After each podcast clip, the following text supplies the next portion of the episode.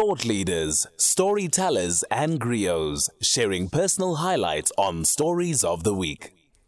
As we mentioned, this is where we look at uh, storylines, narratives, and we navigate those narratives to try and understand what's going on in the country besides what you hear in the headline news. And certainly the headline news uh, is a rock and roll narrative, if ever, of the country, mostly rolling with the punches. So we are trying to rock to the country's heartbeat as well. On the line is Shalane Yaen. She's the director of the Trevor Noah Foundation. Now, the Trevor Noah Foundation is doing some really interesting work in South Africa at the moment, and they are partnering with Youth Build South Africa on a project called the Faranani Infrastructure Project. Shalane, thank you so much for joining us. Hi, Michelle. How are you? Doing? Good um, morning.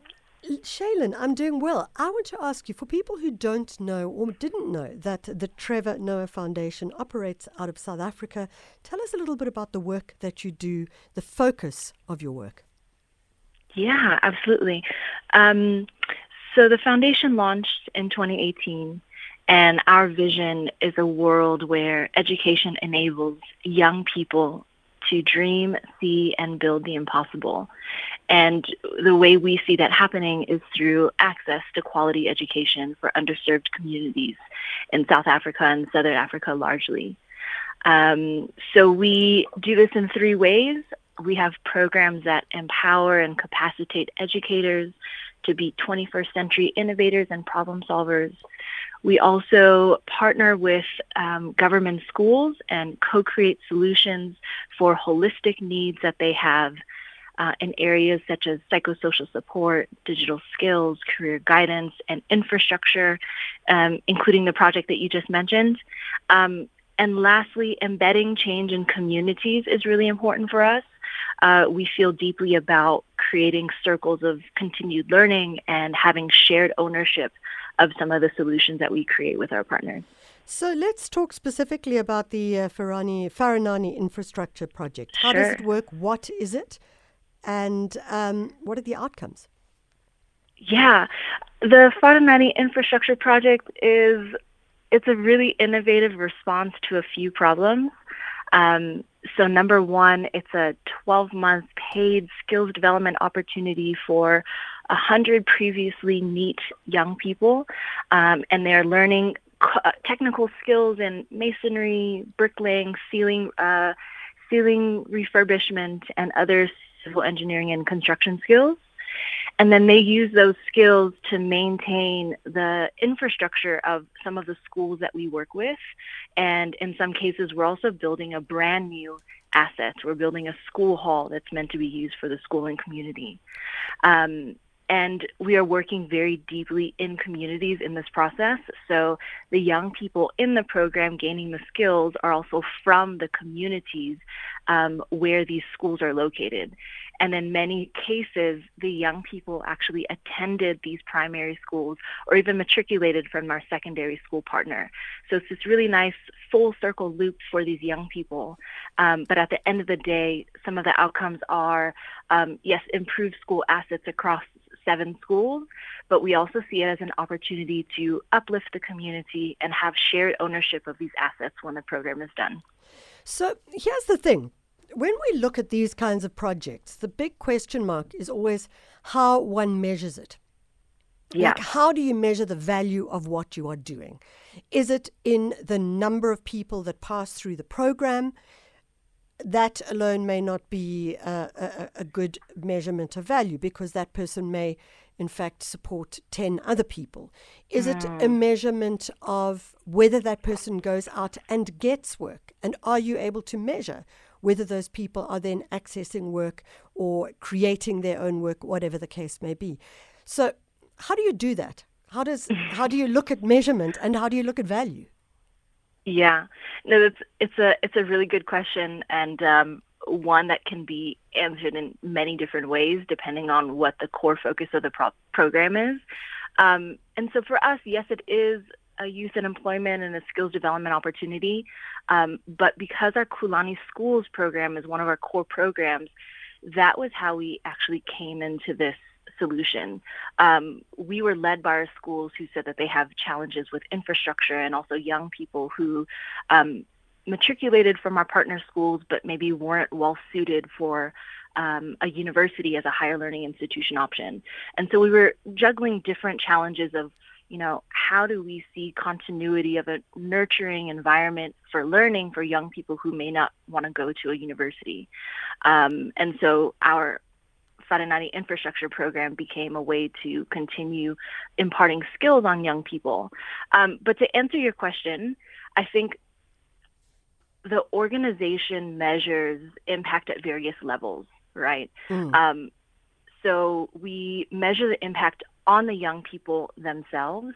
So that are, that is things like um, skills development and whether there is a transition into a continued employment opportunity, which we're working with a host of partners to make sure that that happens. The program itself has work readiness components. Um, we, you know, are plugged into the Harambee database. We're mm. plugged into some other databases to make sure that once this 12-month program ends, that the young people do not end up right back in the place that they were at the beginning of this initiative, sitting at home, um, you know, not in employment and not in training. So that that's one level of, of, of impact is the, the young people. And then obviously the second level of impact is at the school level. So, you know, in order for a project like a school hall to be successful in the long run, we need the buy-in of the school governing body. We need the buy-in of um, of of the school because they're the ones who are going to maintain the, the asset afterwards. So I, I don't know exactly what the measure is, but it's qualitative it's qualitative measures that demonstrate that the school governing body has, you know, for example, they're the ones who um, write the policy to submit to the to COJ and the DBE to say that they, this is their project at the end of the day and they're accountable for the project, right? Yeah. So it's it's empowering the school governing body to take ownership of the project. And then the last area of measure is the community.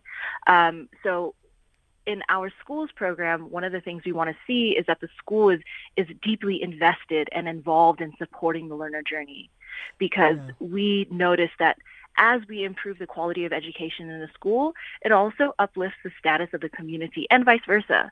When the community is heavily involved and supportive of a, of a school, then we also see the, the quality of the school rising. So they kind of rise together. Um, so yeah, so we do measure levels of impact at the student level and the school level and at the community level. Uh, I mean, I'm I'm laughing not because I, I think that it's wrong what you're doing. I think it's absolutely right, but it's I realize how challenging that is. If there's one area so in the much. kind of social entrepreneurship space, the idea of measuring um, community work is incredibly challenging, and and I, I don't think we've kind of got to an answer for that yet. Um, Shalane, I, I, my last question, of course, is just like fangirl kind of stuff. Uh, if we look at the Trevor Noah Foundation, some people may be surprised to hear that there is a Trevor Noah Foundation, and I'm wondering what kind of involvement does he have in the process, or is he simply the philanthropist who is uh, sending the check through? yeah, no, that's a that's a good question and one that we get um, quite often. So um, obviously, the whole vision of the foundation was inspired through his story, mm. right? A lot of how we um, view the power of young people and the potential of young people, and the magic of education and unleashing potential, right? That that a lot of that comes from his story and is inspired mm, by his story. Sure whether it's through you know what we see in, in Born a Crime or what we hear him him talk about. Um, even our teachers, we have a teacher training program um, in partnership with UNISA, who I was surprised to hear was the last caller that you had, yeah. the dean. Yeah. Um, and that program was set up because he's very passionate about teachers and understanding their role yeah. um, in a young person's educational journey. So the whole foundation it, it feels like him operationalized in some way. It's his mind and his vision and then my job is to really say okay how can we create solutions yeah. um, um, led by his vision? But on a day-to-day basis i mean he makes a lot of the core decisions. Um, he's on our board obviously so yes he does not get involved in approving our budget and approving our strategy. Um, but he's super supportive in what we do and if ever i have a question about you know um, something on the ground. I mean, he's he's very accessible, um, and I really see his role as being a global ambassador for what we do. Absolutely. So whether it's I don't know if you saw, but um, uh, Duolingo, we were we've partnered with Duolingo to launch isiZulu and isiXhosa Yes. onto the Duolingo platform, and Trevor was a huge part of that announcement uh, because he announced it in an interview with the Duolingo CEO, and so. I think in his role in New York, and yes, we wish he could be here in South Africa with us more often, but his role is to really take South Africa to the world um, and open doors for us, whether it be uh, advocacy support or what we all want, philanthropic dollars and capital. Mm. Um, he really is that that driver for us globally. Unfortunately, we have to leave it there, but I think there's a very interesting conversation as you talk about philanthropic or global philanthropic dollars.